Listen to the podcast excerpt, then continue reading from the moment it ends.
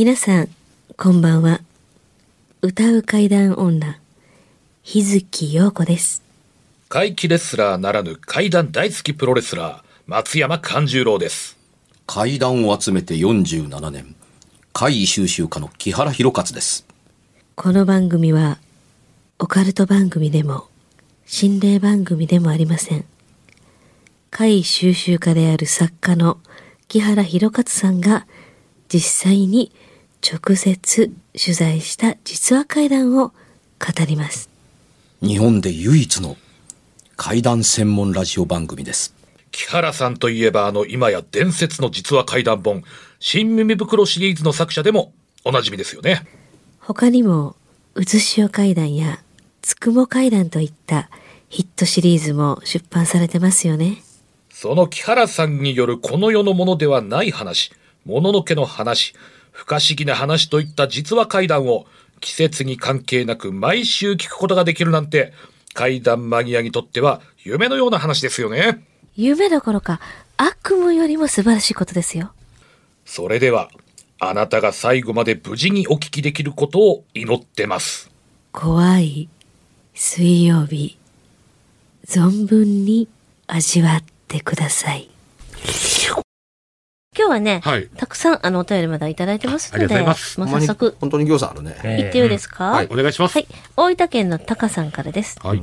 1月11日の放送で、三面鏡と離れの会の体験談を紹介していただきました。ああれは優秀でした。覚えてます。ます。とえ。憧れの木原先生と皆様のご意見、あら。めえー感想語が聞けて本当に嬉しく、妻と何回も聞きました。えありがとうございます。あの憧れです。僕の見立てが合ってたらよかったんですけどね。憧れていただいて、もう、ありがとうございます。うん。なんやこいつ大したことないなと思われたんちゃうかなと思って。いえいえ。今回は最近ちょっと困っていまして、皆様にアドバイスをお願いしたくメールさせていただきました。進。行形ですか？あら。築20年以上のフルリフォーム済みのアパートに引っ越しました。えー半年ぐらい経つのですが、1週間ぐらい前に、寝室の押し入れの襖の敷居が一部湿っているのに気づきました。手で触ると明らかに濡れています。敷居のレールの片側だけ、隣接する畳も濡れていません。妻と話して2日くらい放置してみましたが、乾きませんでした。え水漏れとかだと困るので管理会社に連絡するとすぐに業者の方が来てくれました、うん。床下の畳を剥いで点検してもらい私たち夫婦も立ち会いましたが何も問題なかったのです。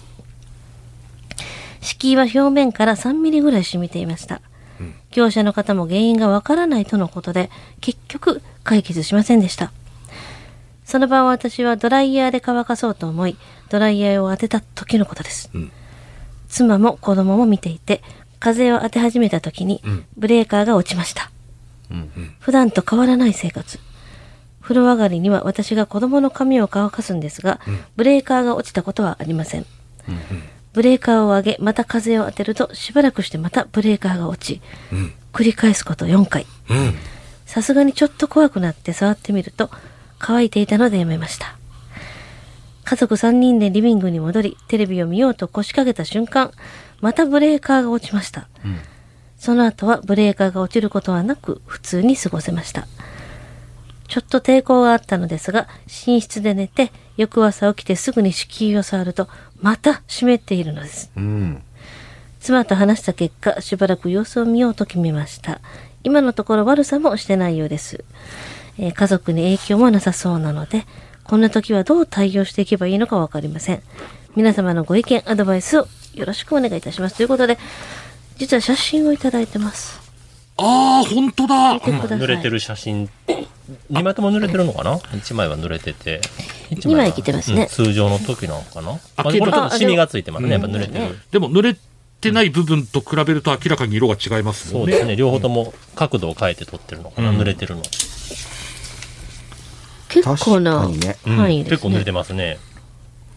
で、業者を呼んでも原因がわからない。うん。畳ひっぺがして床下も見たけど、うん。うん。まあ、それは気持ち悪いですよね。水源がないんですそうんもね。ね。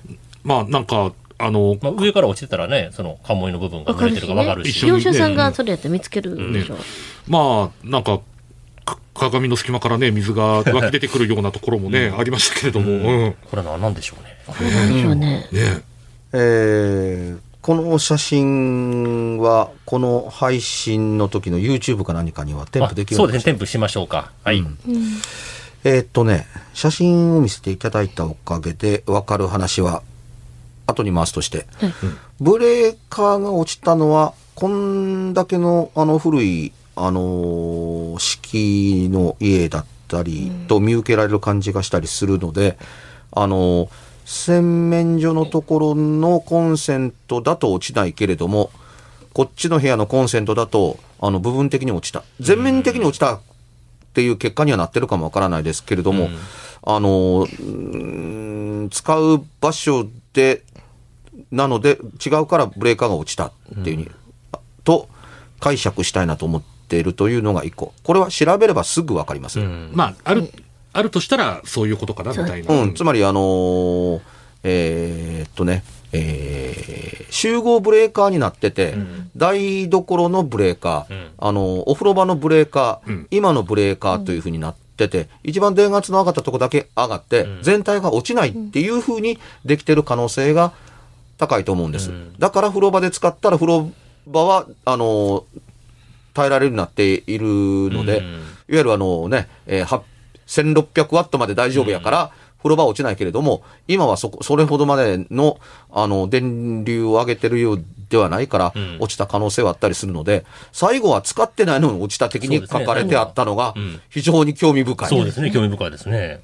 今に戻ってからね、使ってないのに、これ、全部のブレーカーが落ちたら部屋が暗くなったと書かれるので、ん。あのー違うと思うんです。ん。単に、あの、その部屋だけが落ちたので、ん。と、バチッっていうふうに、ブレーカーが上がった音が聞こえたからだと思います。ううん。ん。でも最後はそうじゃなかったのがちょっと興味深いというのが、えー、一個、うん。これに触れとかんと、ブレーカーが落ちたのが貝であるかどうかっていうのは、ちょっとどけとけたいけれども、どけたとしても、ん。最後の使ってないやつは、ちょっと、おかしいぞ。っおかしいですね。ていうのが残ってるのを、まず言っといて、うん。これを抜き出しておきます。ん。問題はその元々に入ってた、その、敷居が濡れるうん。というやつ。ね。うん。えー見た感じから言うと確かに濡れたし、あのー感じが、あのー理解できます。濡れてかわ、あの、濡れた後、濡れた後乾いたかのようにも見えなくはないんですが、業者が入っていただくぐらいですから、触ってじっとりするという、うんあのーお写真なんうん。でしょう。でね、これが、あの、この方の注意力によって書かれて埋められていなければ、え一歩間違えてこの写真だけを一人歩きさせるって、えうん。なおかつ信じない人にとってみたら、これは油の染みだと言われる可能性があったと思います。うんうん。あの、ミシンオイルでもこれと似たことが起こるからです。うん。うん、油をこぼした後のことを、あの、水のじとっとした感じがすると思ってるのではないですか、触ったら、あの、なんかこう濡れた感じもしなくもないしっていうふうに思ってるかもわからないですが、うん。そのこじつけには弱点があります。はい匂うんですよ。あ油のね。あ。うん。で、匂いに関しては一つも書かれていません。うんおそらく水のような湿り気という考え方で、あの、正しいのでしょう。うんこの方の観察眼は、あのー合ってると思います。うんでね、あのー敷居が濡れたからといって、うんあのー濡れてるからといって、業者に入っていただいて確認を取るというのは、なかなか見上げた、あのー行動だと、あのー思います。うんなぜならば、生活の支障をきたさないからです。まあ、畳も濡れてないね。その通り、見た限り畳は濡れていませんからっていうとこ本当ですから、だけなんですよね。あのーいわば気にしなければ済むのに、んなんだろうと思っていて、これよりももうちょっと大きくなる不具合ではないのかなと思う考え方を持っている点に関しては、あのー大したもんです。なんとなれば、業者入っていただいたことによって、業者が首をひねったおかげで、畳はぐったんですから。うんで、畳濡れてなかったんですから、っていうところですから、あの、水がじわじわ湧いているものであるとするならば、畳も濡れてるでしょう。だから、鴨居、あ、ごめんなさい、敷居の表面しか濡れていないという書きっぷりも、あの、観察的に正しいでしょう。うん。とということになったりするから、非常に面白いなと思うんですけれども、ええこれがもしマンションだったらちょっと話が違ってくる場合があったりします。あマンションの地区が古くなってくると、あのーマンションの表面にひび割れが起こったりします。うんこれをクラックと言うんですけども。うん、このクラックというひび割れって、大変、うんうん厄介なのは、もちろん日々に雨が降った時に水が染み込んでくるからだっていうことはそうなんですけども、これがね、例えば屋上にできたクラックだから、屋上のすぐ下の家に染み出してくるかっていうと、実はそんなことがないから厄介なんです。あの、ひび割れの後をずーっと伝っていって、あの、8階建てのマンションの2階とか3階のひに日々が到達して、そこに水がやがてたどり着いてきて、えーっと、3階がなんともないのになんで、あの2階には天井の、にこのシミができてくるかなって、水が溜まったりするとか起こったりするんですよ。で原因が実は屋上からっていうふうに。え、上は全部なんともないのになんでうちだけがって言ったら、その壁伝いの日々を伝って降りてくるからっていうケースがあったりするので、この人の家、築20年以上リフルリフォーム済みのアパートって書いてますね。その通り。だから、アパートなので該当しないとうん思うんですよ。あの、実はクラックが原因ではないうんっていうふうに思うわけですね。というのと、クラックが原因だったらば、実は答えが畳の下にあるんです。うん。だから、あのー要するに、我々は写真見てるからやけど、ラジオの方は写真見てないから、うんうん。あの、畳を業者がはぐったのはなぜなのかっうんて言ったら、ね、あの、畳のヘリの布が濡れてないのにではなくて、ん下から湧き出てるかもわからないという可能性があるんだったら、この古い地区の何、地区何年かのマンションに、あの、クラックではないにしてみても、何らかの配管の水がここまでたどり着いてきてるのかもわからないということを、あの、考えて、あ畳はぐってみましょうかって言ったら、畳も濡れてないけれども、このはぐった後の、あの、敷居の表面以外のところが濡れてなかったからだと思うんです。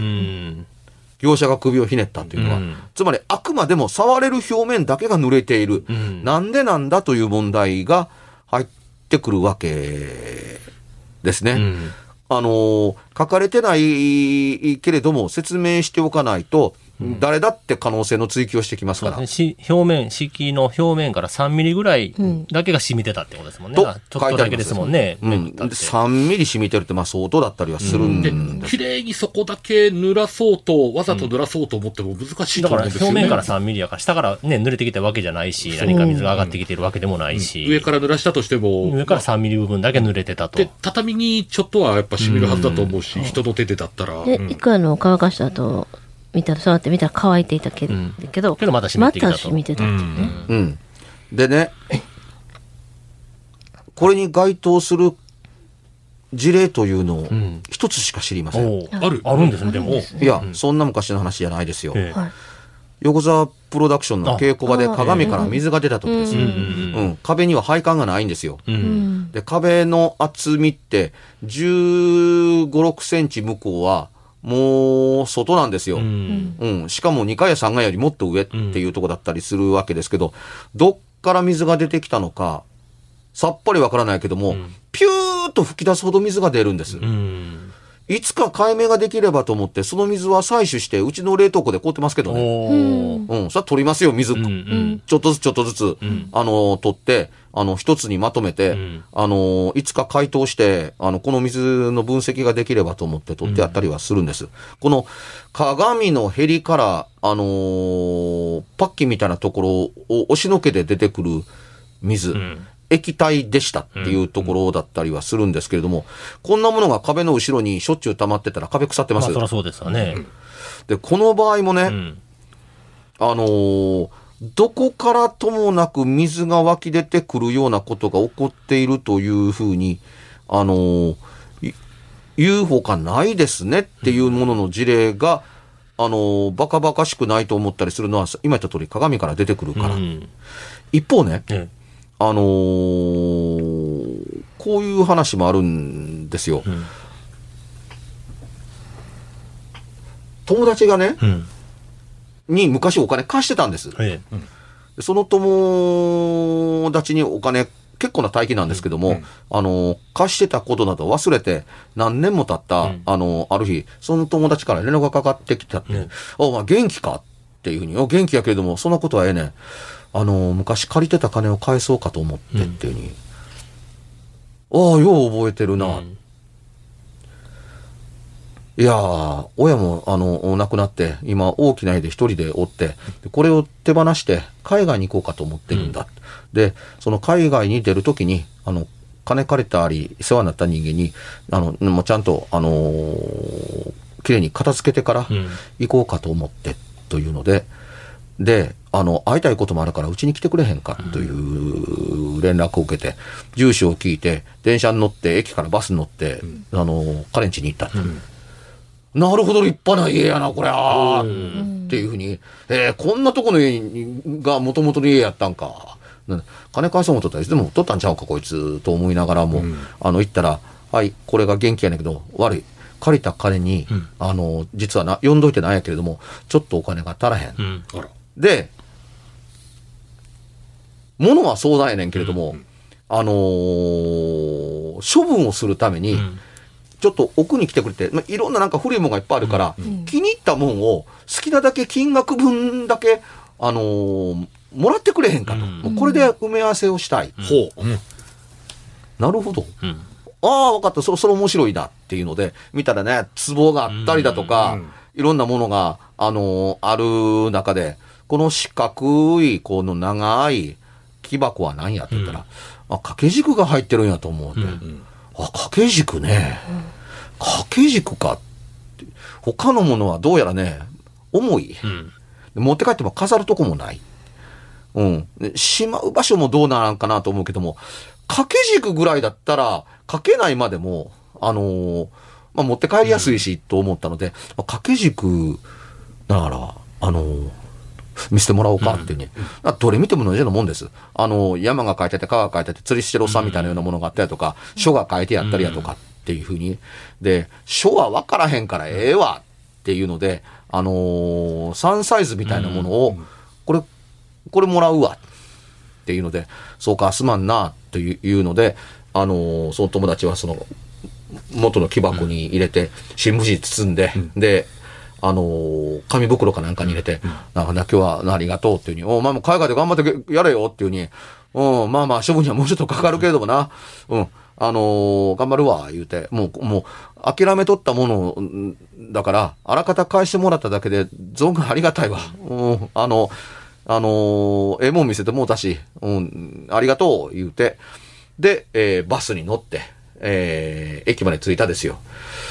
さあ、なんだ帰ろうか。結構かかったからなと思って、立ち上がって紙袋持ったら、ボソッという音と同時に、掛け軸の入ってた木箱が抜けるんですよ。うん。え、何よこれとかって思って、持ったら、あのー新聞で包んである底がびちゃびちゃなんですよ。だから、みあの、木箱かあ、水浸し水浸しが出てきてっていうに、ええ。そんなバカなっていうに、あの、箱を開けた時にはカラッカラ。うん、掛け軸見た時にも別になんともないのにっていう、丸めて元に戻して、新聞包んであるのずっと見てたのに、新聞の包んである底だけが濡れてて、そこから染み出た水がずっとそのね、足元に置いてた紙袋の中で水が溜まって、紙袋がボロボロになったから、んな重くもない掛け軸を持ち上げただけで、そこがボソッと抜けたんですよ。うん。え、それどうされたんですか？って聞いたとこ、ところって、いやいや、これは家に持って帰ったらどんなことなのかと思わんからというので、バスから降りて、タクシーに乗って、帰って、おい！って、おえ、帰ったん違うの？って、帰った、帰ったけれども、この掛け軸返すっていうふうに、どうして？も持てばわかるって。ももうそこ濡れてるからって。なんで濡らしたんって。濡らしてるわけないやろっていうふうに。じゃあなんで濡れてるのって。わからんから返しに来た。だからその、あのーあとはもうええからっていうので、新聞紙を開いて、もう、新聞紙、もう、開くというかもう、い引きちぎって、そこはもうないわけやから、べちょべちょになってるから、木箱の中がどうなってて、その中に入ってる掛け軸がどうなってるかなんて、どうでもよくてそれを後にして帰ったっていう話があります。これは本に書きました。一方で、うん。一歩。あのー、ああ、名前ど忘れしたけれども、タイトル覚えてる。日々これ怪談という本がああありま。りますすね。あの、工藤美代子さんですそうそうそうそう持ってます。あれ面白かったですね、なかなか。あのー、工藤さんの話の、おお中で、あのー、あんまり書けない掛け軸というのは、ある時、いいいいかけ、2回やったかな？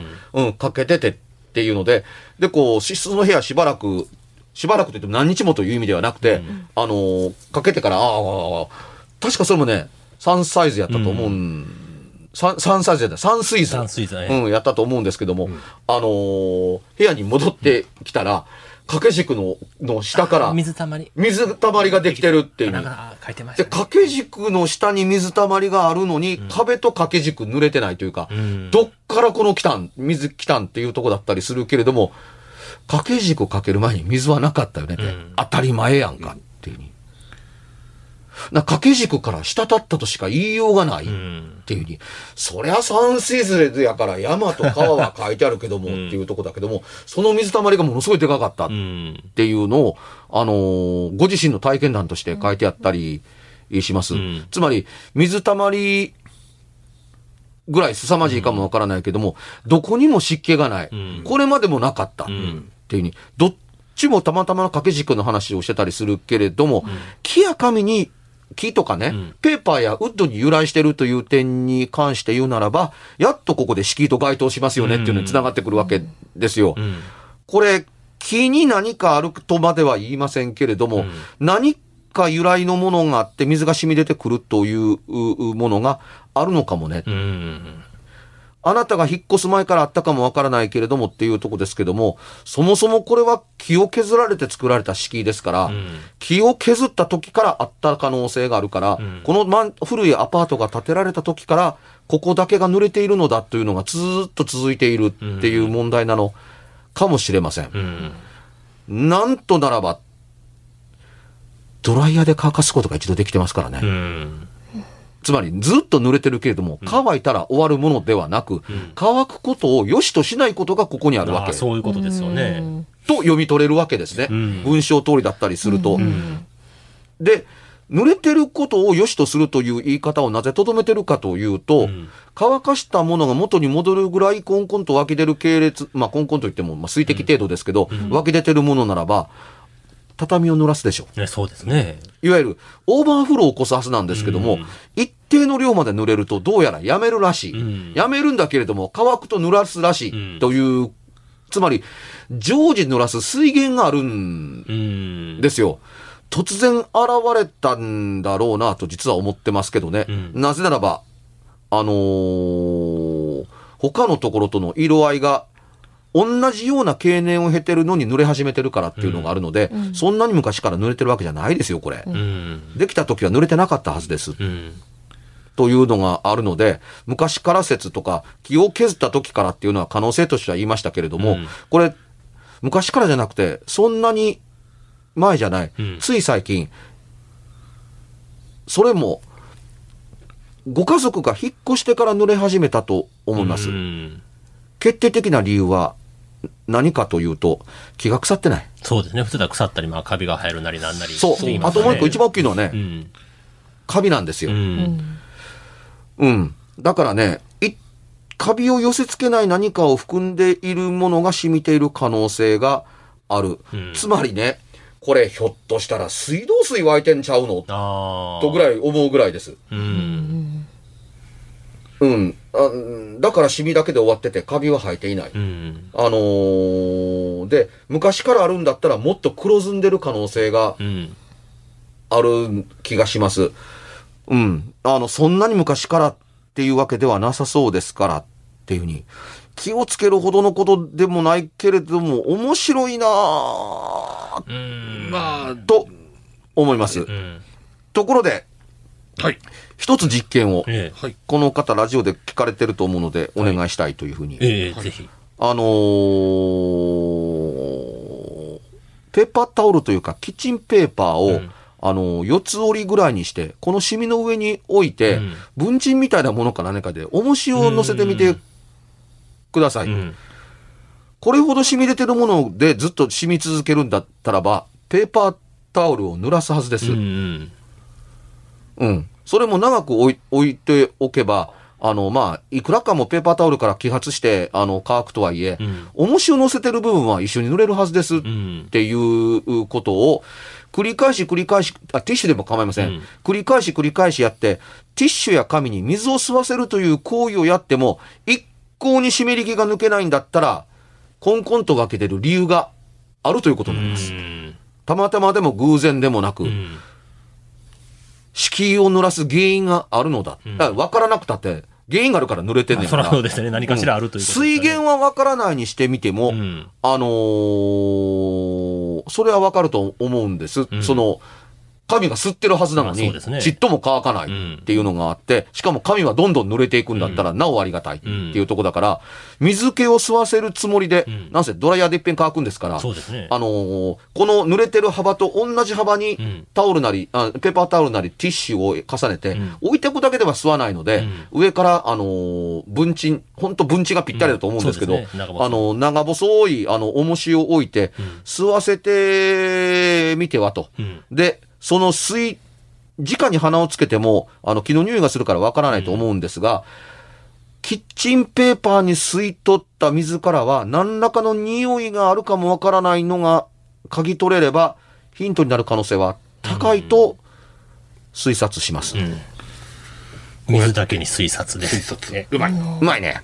こうやってね、じんわりこう濡らしていく、この水、何なのか。いや、こんだけのお手紙で、んよく喋るわ、俺。不思議な話いや、です。ね。ねえ、ねえ。家の中での不思議な。あのーいや、話し、話して突き詰めて可能性を考えて、似た話を探せば探すほど、コンコンと浮かび上がってくるから話が、こっちの方も。うん。最初1個しかないとか言いながら、いや、2つも3つもあれやんけっていうふうに思うぐらい、最初は1個しか思い浮かばなかったのに、すぐにすぐ、あのー工藤さんの、あの、日々これ階段が思い浮かんだくらいですからっていうのと、そもそもはね、横澤さんとこの鏡からスタートしてるでしょっていうところ水なんで源がないのに濡れるっていうのは不思不思議議。ですよじゃあ、ね。ぜひ実験をね、ぜひとも。僕の知り合いもね、そういう体験してるんで、そういや、また呼びますわ、番組に。あ。ね、あのね、何にもない天井から水滴が落ちてくるっていう話だってなくはない。それからあの、水源がどこにも見当たらへんのに、水が一滴落ちる音がやたらする。ポッタとかピチョンって音が聞こえるって話もなくはないん音か。うんですよ。で、どこかが濡れてるはずだって言うんだ、お思うんだけれども、うん場所がわからない。けれども、知らないところで濡れてる可能性があるっていうふうに言いながらも、うん、面白いねって。書くほどでもないけれども、面白いね。うんっていう話、というのがあったりするので、あのーいい体験は、お、ありがとうございましたありがと。うございねキッチンペーパーが何かでこう、やった後、またどうなったか教えてほしい教えてほですね。しい。写真実験ですからねお便り送ってほしい結果報告お待ちしてます。待ちしてます。どうしていいんですかって言われたんで、ええちなみにあの三面鏡の感想をいただきたかったです、あ。ああいう感想で、あの、ああいう解析でよかったんでしょうかというのを激しく気にしてました。優秀な階段だけに。それも含めて。はい、それも含めてお願いします。告知の方どうぞ。はい。えー松山勘十郎です。えー5月28日に、えー大衆プロレス松山座の、えー公演、えー大阪の生野区民センターで15時から行います。えーチケット絶賛発売中でございますので、料金や出演者の詳細は松山勘十郎で検索すると、ブログやツイッター等々出てきますので、ぜひ会いに来ていただけたらと思います。それが一番喜びますはい、日月陽子はそろそろバースデーライブ近づいてきました。日月陽子つに点々ひらがなで日月陽子で検索してください。情報出ていると思います。えー予定通りだったら2日後、金曜日22時からニコニコ生放送、九段ちゃん暗殺計画をやってると思いますので、えーよかったらツイッターを読んでください。番組では別冊怪談ラジオを販売しております。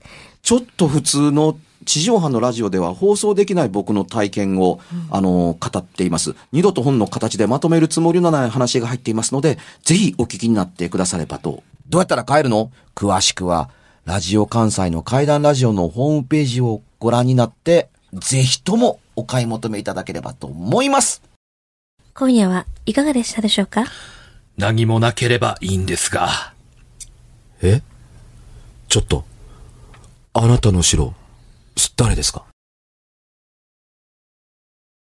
番組ではお便りや感想のほか、あなたが体験した怖い話や、あなたが聞いた身近な人の不思議な体験、また怖い写真や曰く因縁のあるものなどもお待ちしています。メールの宛先は、階段アットマーク jocr.jp k-a-i-d-a-n アットマーク jocr.jp ファックスは078-361-0005 078-361-0005おはがきは郵便番号650-8580ラジオ関西階段ラジオ怖い水曜日まで。